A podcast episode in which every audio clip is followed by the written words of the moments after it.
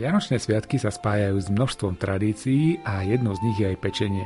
Špeciálnym pekárským výrobkom na tento čas sú medovníky.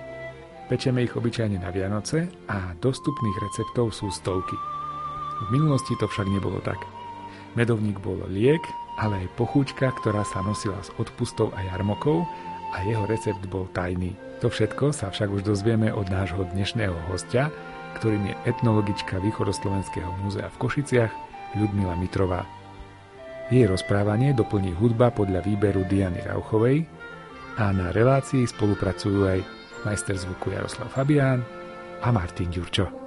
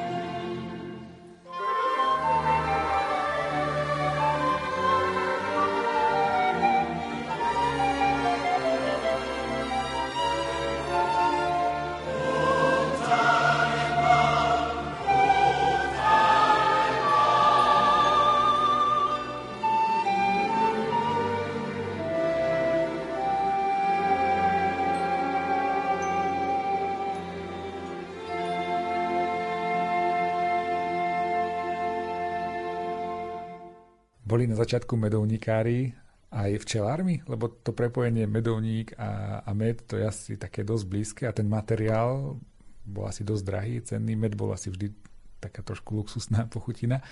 Bolo tu nejaké prepojenie? Tak mohlo byť. V podstate jediný prípad, kedy ja akože mám tú zmienku, že o tom, že viem, že bol, tak to bol Jozef Ertl, čo bol medovníkár ale v podstate včelárenie ako také bolo mm, doplnkové zamestnanie. Ono sa vyvíjalo teda od brtníctva, čo je koristné hospodárenie, kedy sa hľadal med v lesoch. Potom sa vyrábali prvé tie drevené kadluby, cez figurálne a slamené úle, až po tie úle, čo sú čoraz šetrnejšie včelám, pretože tie staršie typy počas toho vyberania medu a vyberanie voštiny znamenali vyhubenie tých včiel. No potom máme také tie zmienky, že od 11. a 12. storočia sa včelárstvo stalo pod danským hospodárstvom a med a vosk sa musel odzdávať. Na toto včelárenie potom už navezovali povolania, kedy tie včelie produkty sa spracovávali, čo boli napríklad voštinári a oni vykupovali voštinu a po domácky z nej získavali med. No a to mohli byť aj tí medovníkári, pretože oni skupovali tú voštinu a potom získavali teda nielen nielen med, ale aj vosk. Preto veľmi často bývali medovníkári aj sviečkári a vyrábali teda krásne voniajúce naozaj tie včelie, tie voskové sviečky. Vyrábali zároveň aj votívne predmety, tzv. obety alebo ofery, No a ani mali podobu zmenšených častí ľudského tela či symboly majetku. Ono v podstate daná ofera vždy mala súvisť nejakou tou konkrétnou žiadosťou, prozbou alebo vyjadrením vďačnosti. Napríklad, ak chceli dosiahnuť, aby sa im uzdravil žalúdok, tak naozaj kúpili takúto oferu s motívom žalúdka, ale poznáme aj rôzne ofery v tvare očí, zubov, uší, nôh a rúk. No ak žiadali o dobrú úrodu, tak teda mala logický tvar klasov, pože požehnanie domu malo tvar domu. Keď chceli požehnanie dobytka, tak mohli mať napríklad tvar kravičky, býka, prasiatka, koníka. Mohli žiadať aj o lásku partnera a teda sa stretneme s menšenou podobou muža či ženy, alebo ak žiadali o deti, tak mohla mať aj tvar žaby, teda aby bola plodná ako žaba, koľko má vajíčok. Ak žiadali o odpustenie, tak ich ofera mohla mať tvar srdca s monogramom IHS, teda Ježi spasiteľ ľudí na jednej strane, alebo mohla mať aj monogram Pany Márie. No a čo je zaujímavé, tak vlastne takéto srdce eh, kladli na oltár a to symbolizovalo, že svoje srdce odovzdávajú Kristovi alebo Panne Márii. Tá ofera bola pre koho? To sa nosilo do kostola alebo? Áno, oni vlastne tieto obety sa počas púti kupovali pred kostolom a potom sa ukladali na oltáre alebo aj doma do toho kultového kúta alebo domáceho oltárika. No a keď sa táto púť skončila, tak tí medovnikári vlastne opäť odkupovali od tých kostolníkov naspäť ten vosk. Niekedy ho teda dostali aj darom. No a vytvorili z neho sviečky. A nech to trošku približím, na výrobu tých oferových foriem sa používali také dvojdielne drevené formy, ale mohli byť aj sadrové.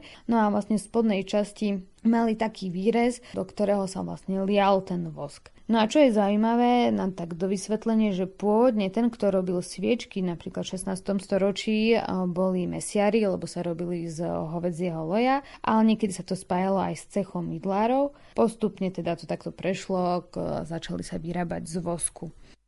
My sme tu už spomenuli slovo aj perník, aj slovo medovník. Aký je rozdiel medzi týmito dvomi výrobkami? Dočítal som sa, že je pomerne veľký. Pomenovania týchto výrokov, ako som spomínala, tí medovníkári mali mnoho typov medovníkov alebo perníkov a chceme prípadne marcipánu. Mm, pretože marcipán e, sa považuje ako ten top, ten najlepší typ medovníka, kedy sú najkvalitnejšie suroviny ako pšeničná múka a aj ten vlastne prvotriedný med, pretože mm, keď tí medovníkári stáčali tie voštiny, tak mali ten med najvyššej kvality, potom druhej kvality a potom také tie už iba také zmiešané, také tie nekvalitné.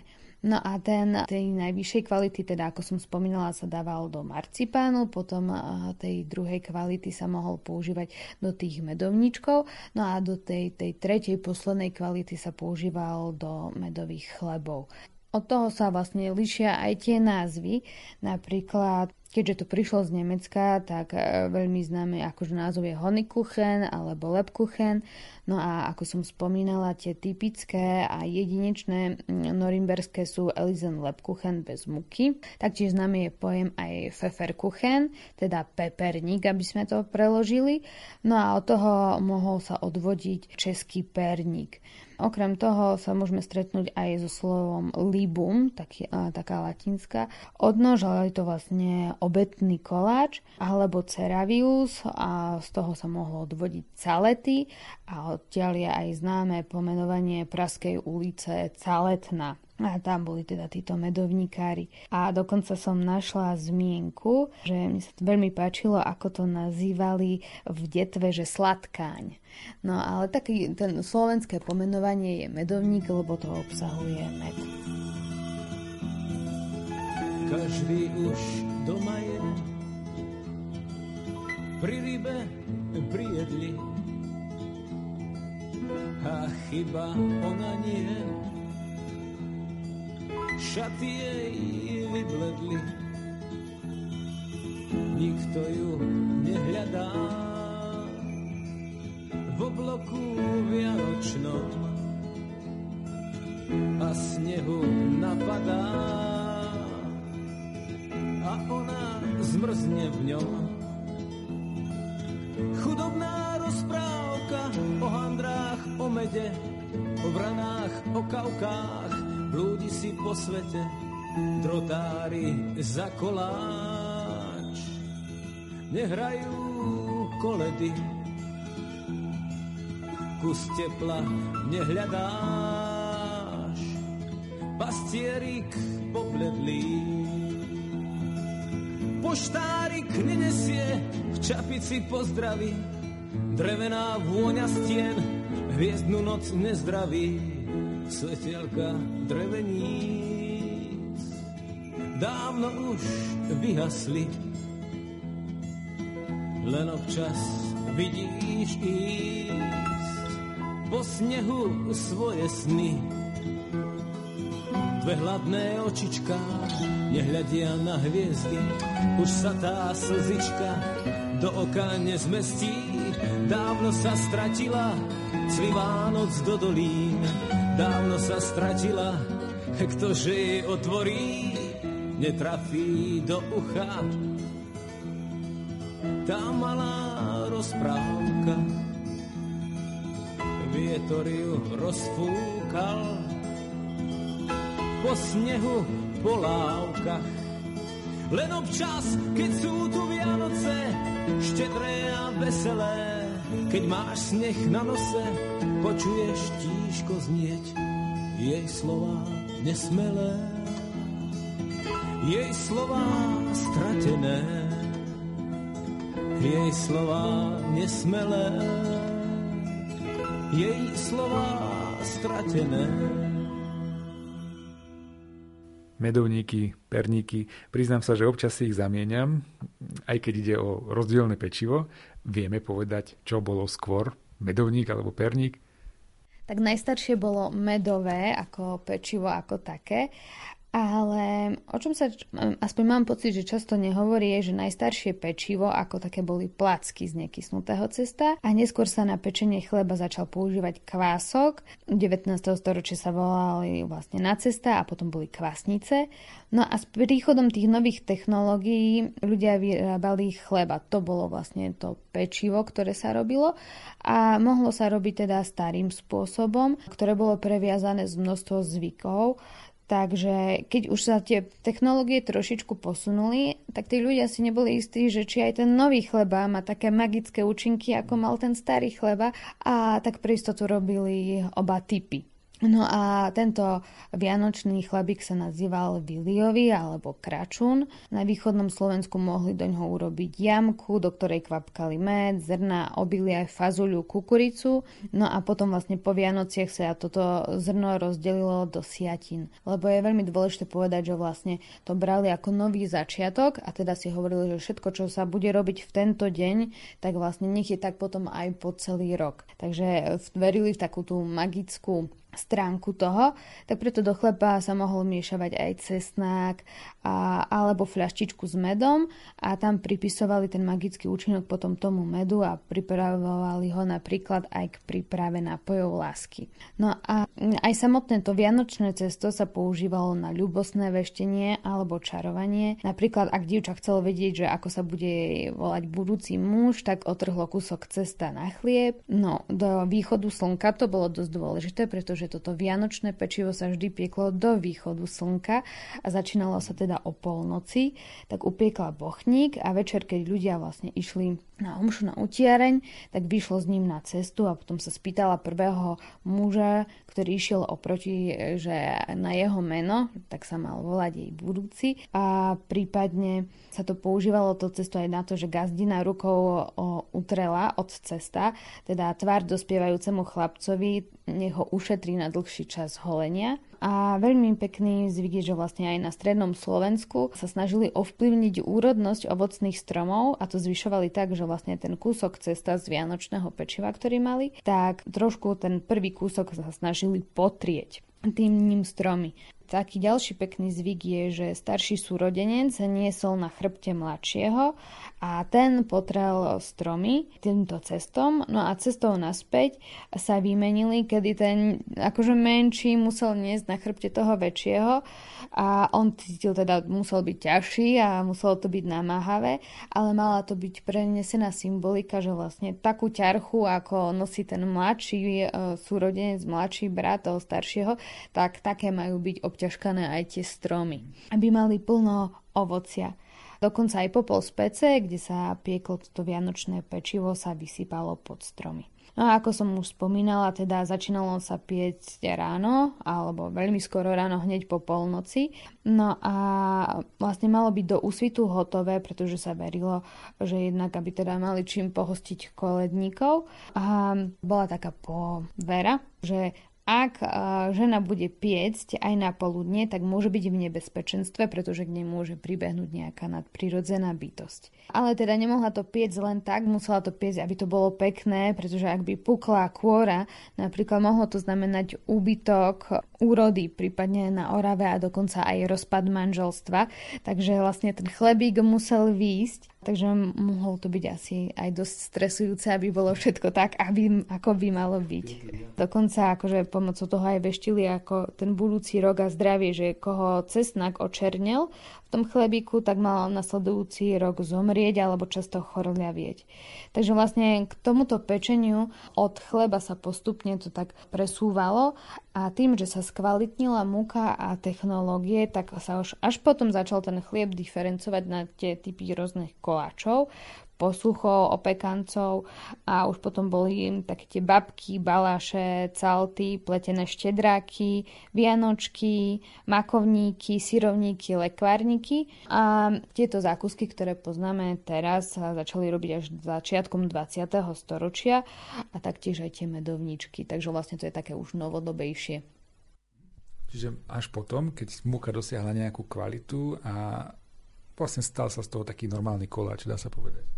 Áno, rozhodne do tých domácností to prišlo až potom, keď bola vlastne tá muka dostupná, ale nielen aj muka, ale samotné aj tie koreniny, napríklad tie mešťanské domácnosti, tak tie samozrejme mali to kvalitnejšie korenie a keď akože už to malo byť aj pre ten vidiek, tak často sa už používal iba ten peper, lebo to bolo aj dostupnejšie. Dnes je ten veľký deň, kedy sa nám Boh dáva dnes je ten veľký deň, kedy prišiel Kristus kráľ. Dnes je ten veľký deň, keď sa zjaví Božia sláva. Dnes je ten veľký deň pre nás. No tak poď, neváhaj, otvor srdce do korán chce lásku vliať. No tak poď, pridaj sa, rozdaj viac, než môžeš mať. Boh ti vie dať stokrát viac. Dnes je ten skvelý deň, keď sa pastier ujal stáda, nastal ten slávny deň, keď ťa s tmy vyvedie Pán. Dnes je ten veľký deň, keď sa slovo telom stáva. Každý deň, nielen dnes, je v nás. No tak poď, neváž, otvor srdce do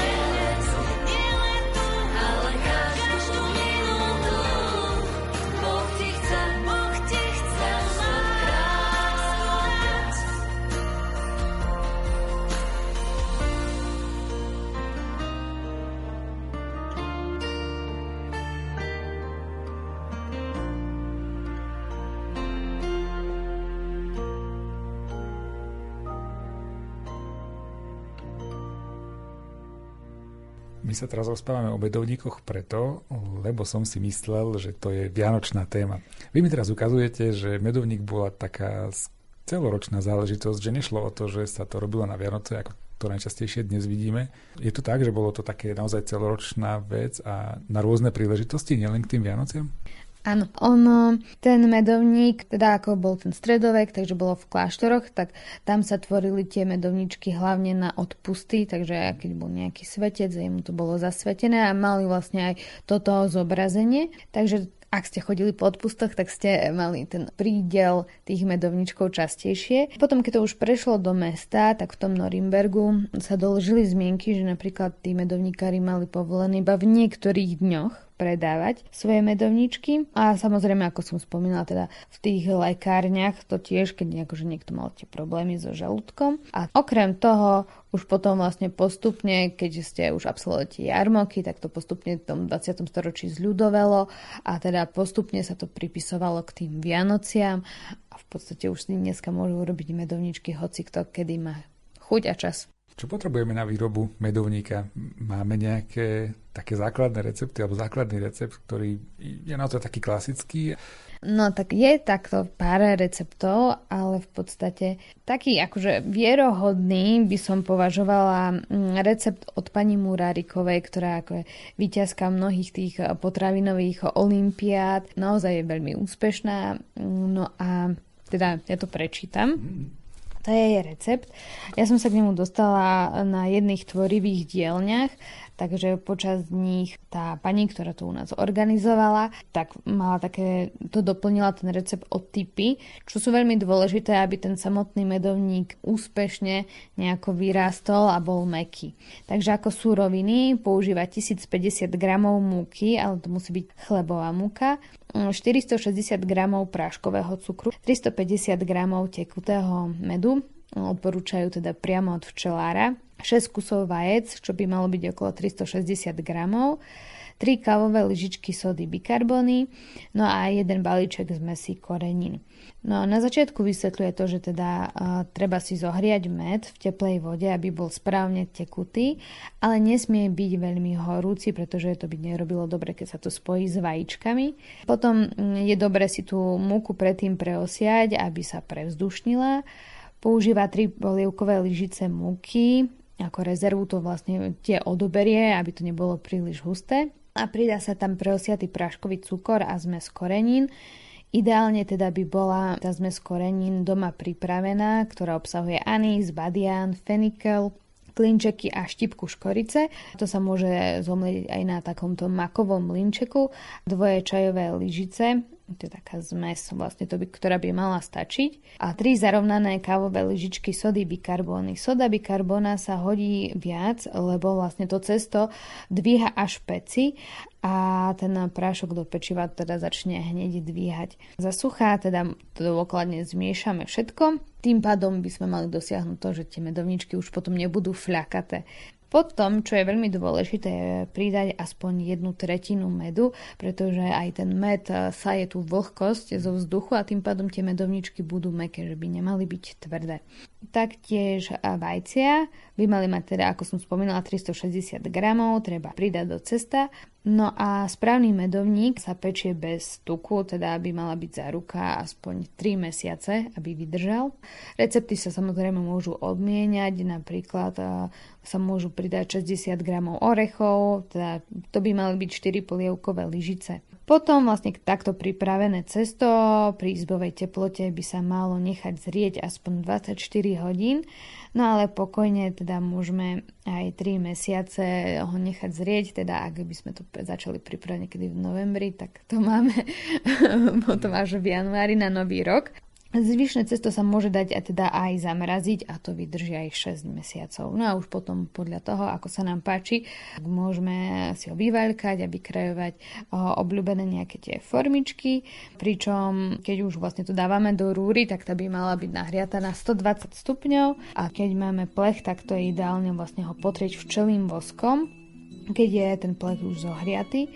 No a na ňo, keď, sa, keď vychladne, sa kladú medovníky to nie je málo? To je vlastne iba to nahriate začiatočné. Potom vlastne, keď už pečieme, tak by to malo byť pri 200 stupňoch. Potom na konci môžeme tie medovničky ozdobiť napríklad mandľou alebo môžeme, neviem, napríklad čokoládou, kto má čo rád. Vianočná rozprávka je ako živá. Všetko v tej rozprávke ozajšné. Oplátky, koláče, sviatočné šaty. Ozajstná mamička i ocko zlatý. Oplátky, koláče, sviatočné šaty. Ozajstná mamička i ocko zlatý.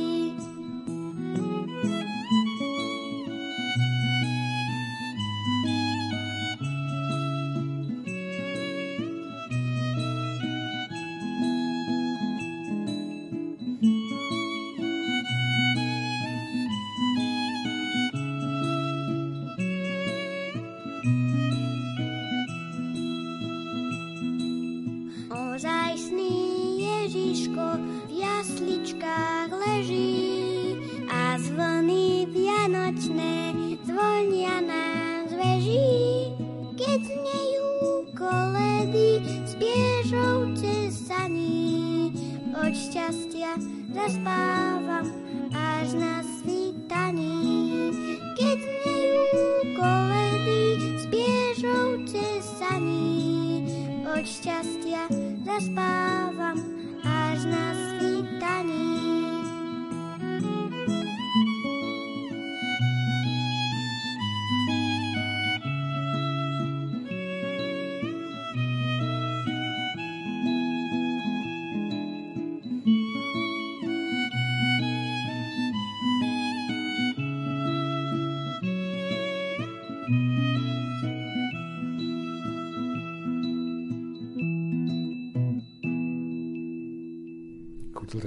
nejak inak ako tie obchodové? keď si teda nad tým začneme uvažovať, tak tie medovničky určite museli chutiť úplne inak. Inak to bolo to, že sme z korenín. Tá bola v podstate veľmi široká a teda možno sa tie korenie trošičku líšilo, ako keď má to priamo tie suroviny z Benátok a takto spracované. Druhá vec bola to, že vlastne aké používali ďalšie pridavné látky. No ja som sa konkrétne dočítala, aj som si ich vypísala, ak to nájdem. Našla som, že mohlo sa používať salkali, čo je, sa používa na kvasenie a fermentáciu, čo potom vlastne vysvetlím, ako sa robil ten pôvodný medovník, že prečo to bolo dôležité. Potom sa po, mohol používať amonium, čo je cukrárske droždie a to sa dá nájsť v drogérii a taktiež sa mohol používať potáž alebo salajka, čo je uhličitan draselný. Takisto som našla v receptoch, že sa používal aj natron, to by mala byť tá soda bikarbona, teda jedla soda. Mm, takže vlastne rôzne takéto typy sa mohli používať a od toho samozrejme sa veľmi lišila tá chuť toho medovníka. Čo samozrejme medovníkari uprednostňovali to, že to cesto malo, keď zrelo, lebo ono zrelo aspoň pol roka, tak ono sa prirodzene kyslo, prirodzene fermentovalo a oni neboli zastancami týchto kypriacich práškov, pretože hovorili, že vlastne potom vznikajú zbytočne bublinky. Takže vlastne toto je iné, ako sa používa dnes.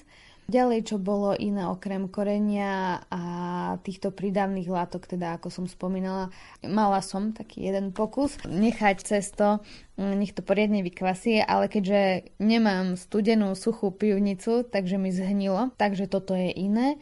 No a potom aj ten tvar, ako vyzeral medovník, je úplne odlišný od toho súčasného. Čiže ten proces zrenia, čo sme ho teraz viackrát spomenuli, tak vlastne bol taký kľúčový, že Nefungovalo to tak, že predtým, ako ten medovníkár šiel na trh, tak deň predtým vymiesil cesto, mm. večer ho upiekol a ráno ho už predával, že takto to nefunguje. Nie, nie, nie, vôbec. Ono to vlastne naozaj bolo remeslo, lebo veľmi často sa ľudia pýtajú, že teda aký je ten pôvodný recept medovníkársky, čo si samozrejme oni tajili. No ale aj keby sme ho vedeli, tak to nám v podstate nestačí, lebo tam ide o tú zručnosť.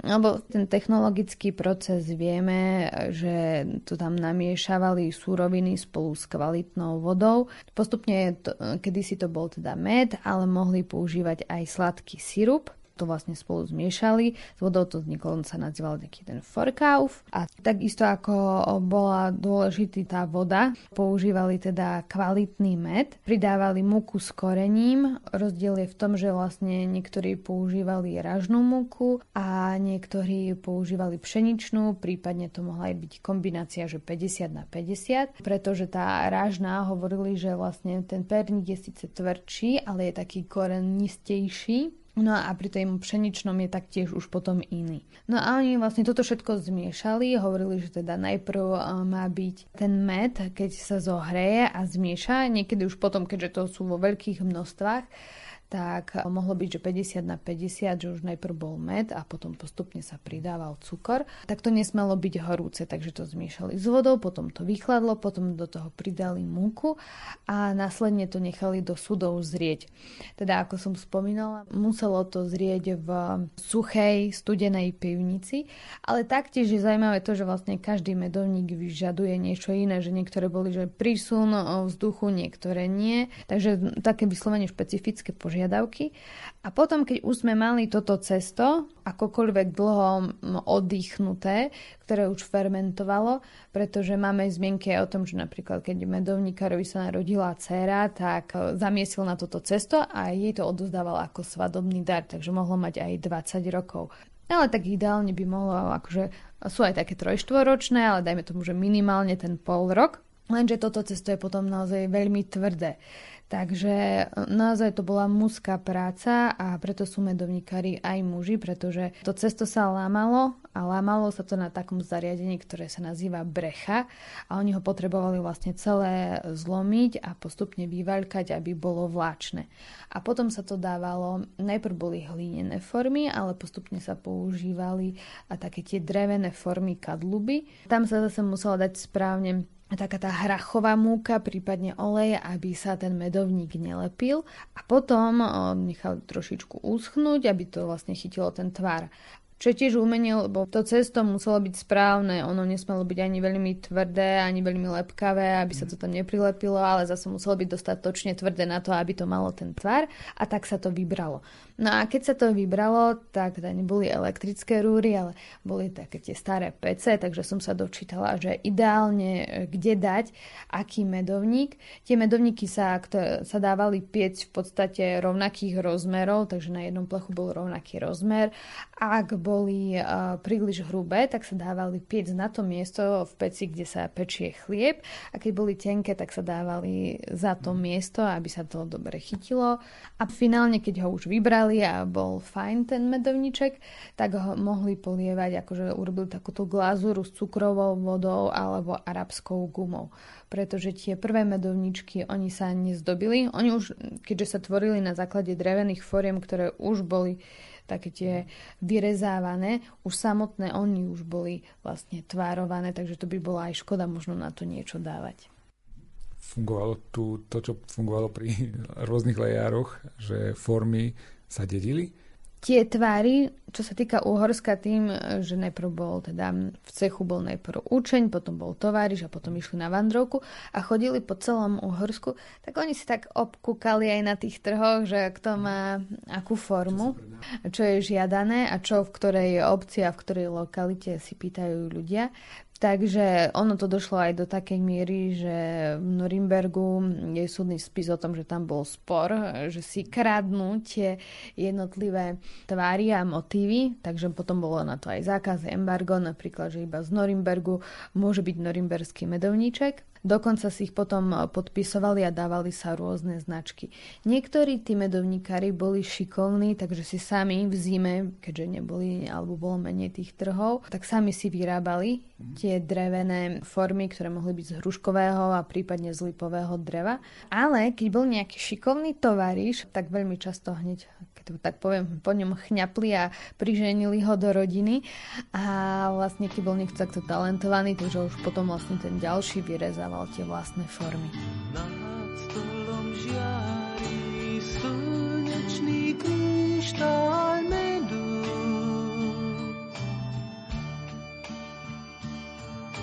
Smiech v detskej tvári, jablčko za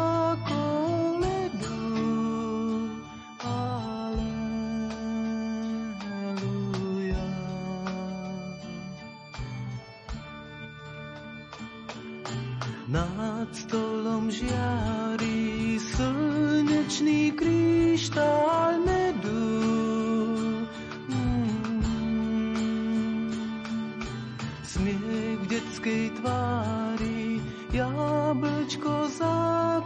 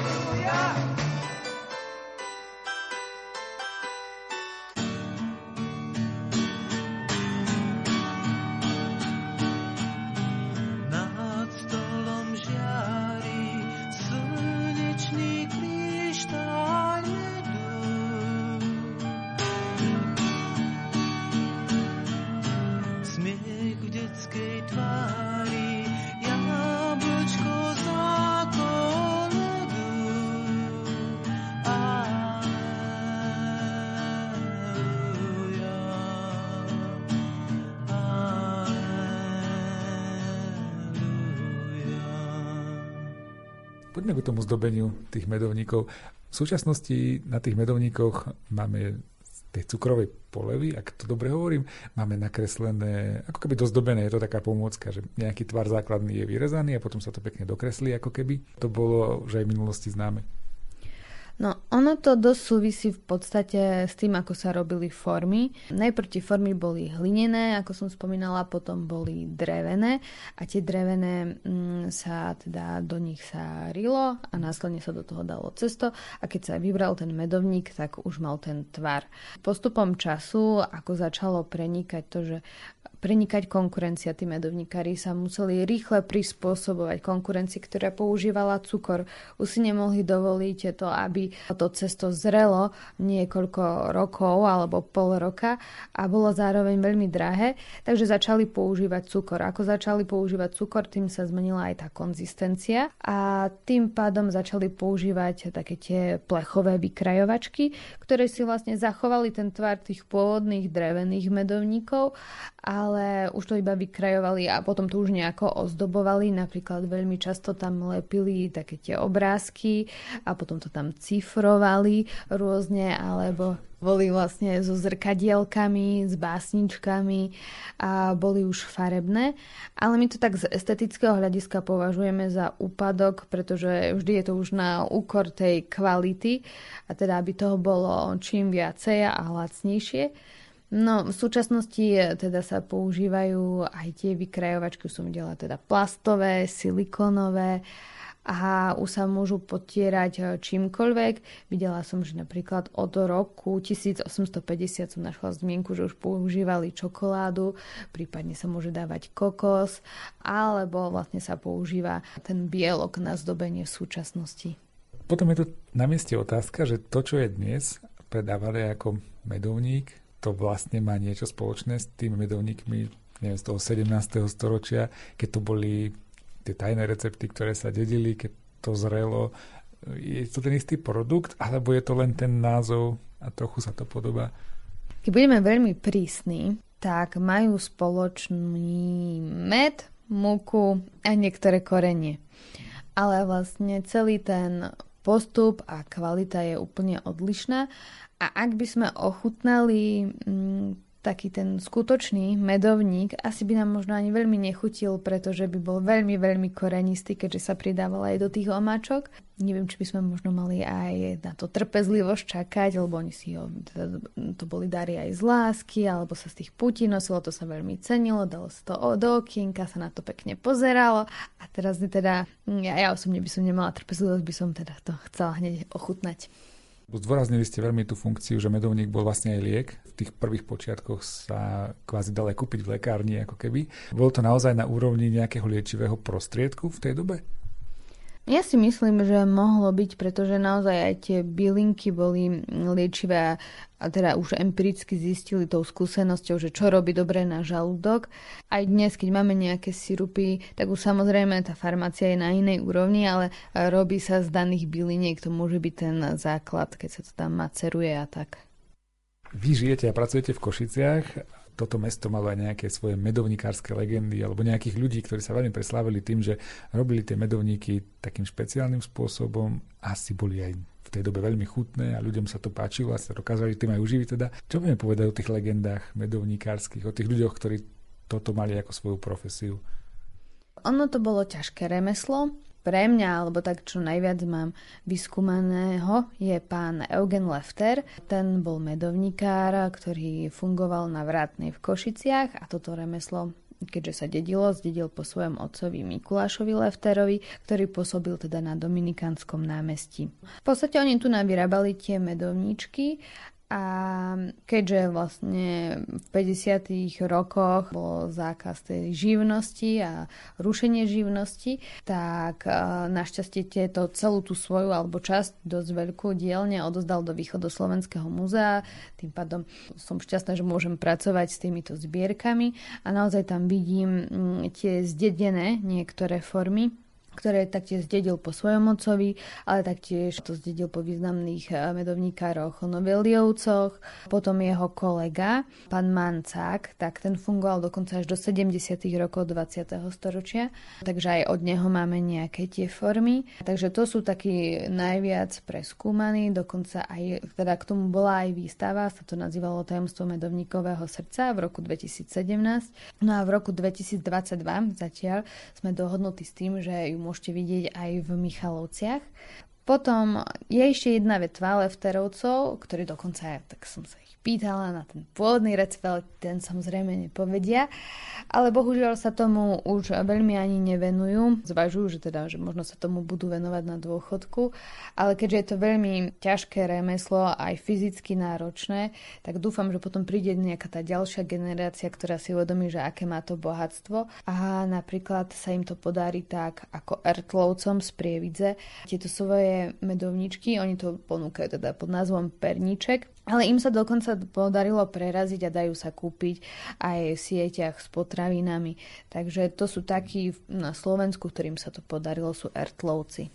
Vy ste nám už naznačili, že ste sa aj doma pokúšali o ten klasický perníkový recept, o to cesto. Tých receptov je mnoho, aj dokonca mm, som teda poprosila kolegu, o prepis tých starých receptov, ale nastal tam vlastne problém, pretože mm, tam ešte teda nie je ten metrický systém, ale sú tam o, loty a fundy a tak a je iný lot viedenský a iný lot bol v Česku, takže tam presne nevieme, že aká bola tá mierka. Takže ak pracujem na nejakých medovníčkoch, tak v podstate to je takom tom rodinnom kruhu, kedy to máme manufaktúrne rozdelené, robí sa to podľa maminého receptu, ona má tiež svoje know-how, si pripraví to cesto, potom ja vykreujem, sestra vyťahuje, takže to máme takto rozdelené. A robíte to teda len na Vianoce, alebo to robíte, keď má mamina čas a chuť, tak hoci kedy? V podstate asi najviac pečieme na Vianoce a možno ešte na Veľkú noc.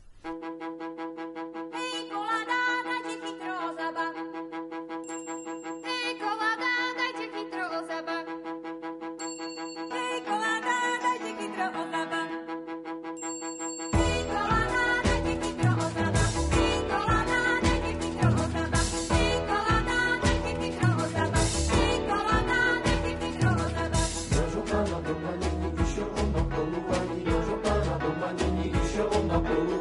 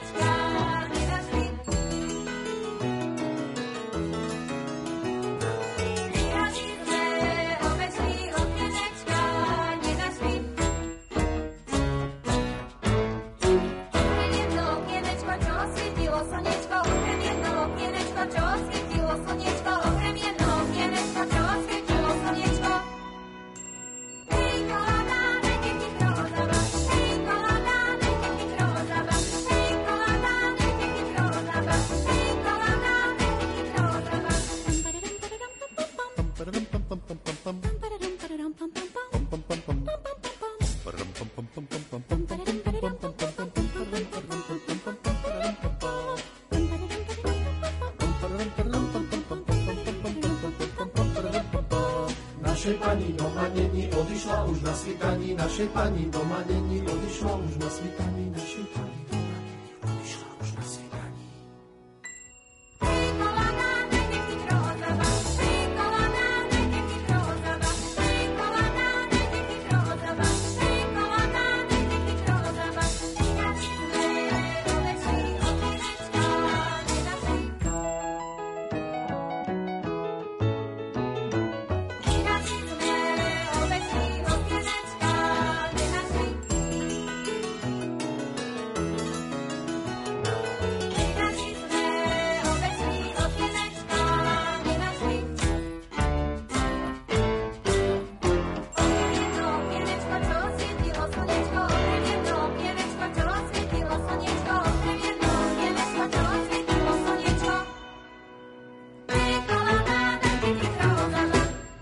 Dom svätej Alžbety mal oltár medovníkársky a tí medovníkári boli spojení aj s tými jarmokmi, aj s tými církevnými udalosťami, ale aj so svadbami, aj s civilnými ďalšími vecami.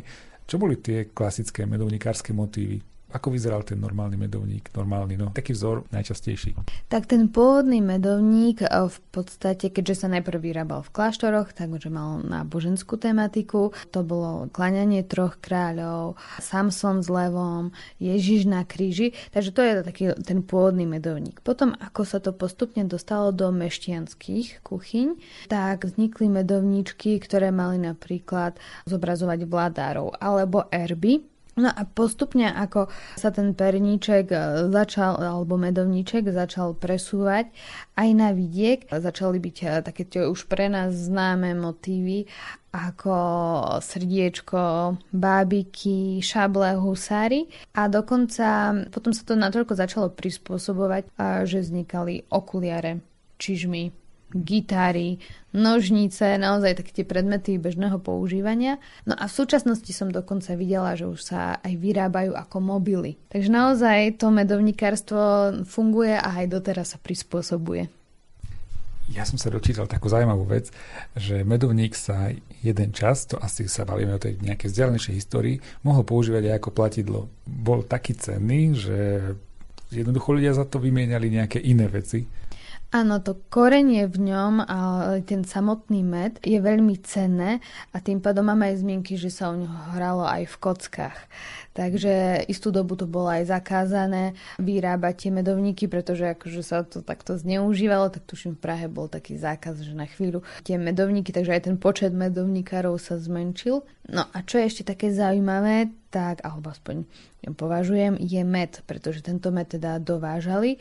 Veľmi známy slovenský med zo stredného Slovenska sa vlastne kupoval pre medovníkára v Budapešti. Belica je to veľmi známy medovníkár. Dokonca sa kupoval aj z Ameriky. Takže oni si už naozaj vyberali, aký med, aká príchuť, aké čo všetko má byť. Ja som mal, neviem prečo, taký pocit, že medovníky sa týkali len nášho územia, Čiech, možno toho Nemecka, ale z toho, čo vy rozprávate, tak to bol taký európsky fenomén? Bolo to bežné vo všetkých európskych krajinách viac menej? V podstate aj od Egypta, keďže je akože to prvé medové pečivo, ale už potom tie samotné medovničky v rámci cechov, tak tie išli vlastne z Nemecka, kedy Nemci boli tí takí tí zakladatelia tých cechov dlho vlastne kto bol v mestách a kto robil v cechoch mohli byť, iba Nemci dlho si to držali a vlastne odtiaľ toto tak pramenilo potom do zvyšku Európy. Tu na Slovensku v súčasnosti máme nejakého medovníkára? Niekoho, o kom viete, že sa tomu venuje a je taký známy tých udržiavateľov tohto remesla.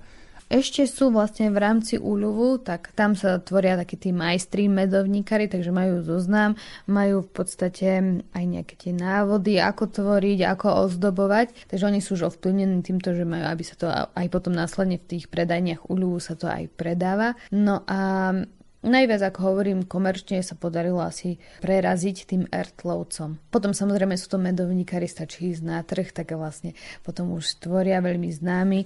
Je v Kremnici medovníkár, pán Haurík. Čo je napríklad ešte zaujímavé si myslím je, že v Banskej Štiavnici pôsobil Geržo Juraj, No a teda možno bude známejší jeho pani manželka, ktorá je slavná Sladkovičová Marina. Teda nikdy sa nevydala mm, za Sladkoviča, ale za medovníkára.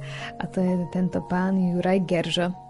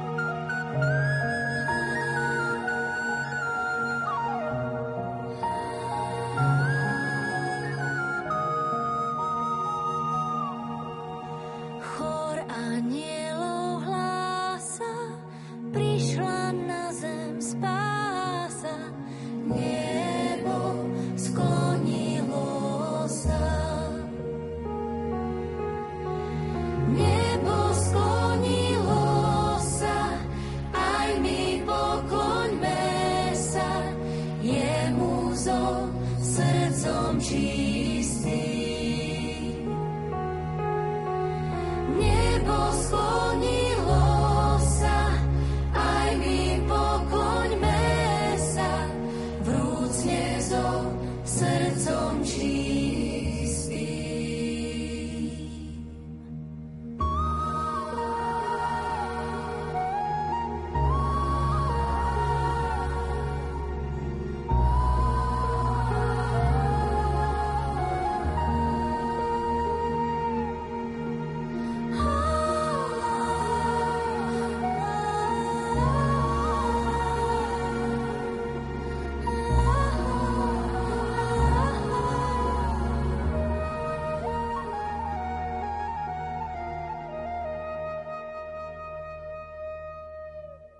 Ako sme počuli, Sladkovičová Marina povedala áno medovníkárovi.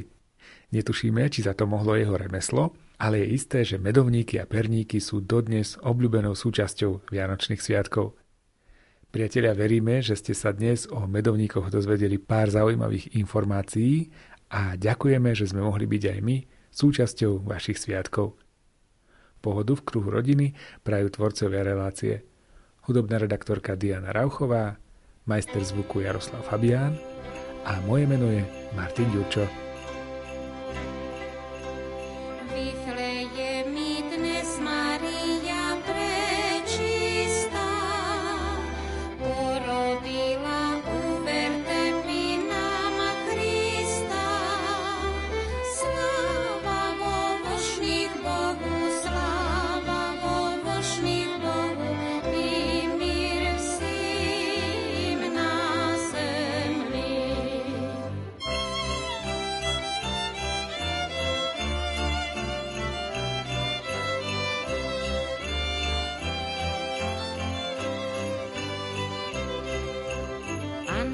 Z neba pastoriam zjaja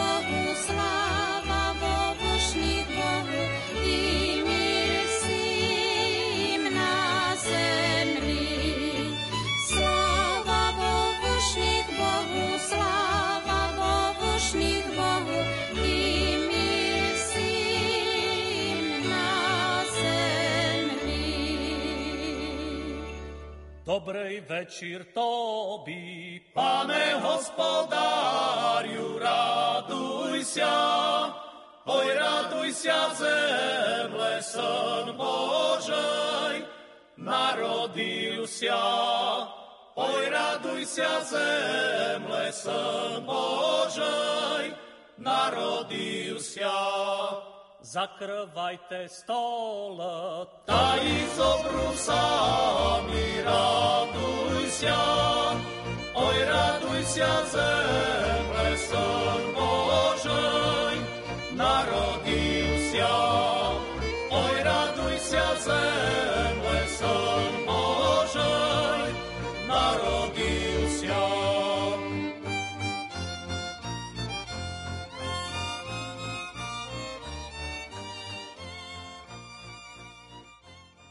táto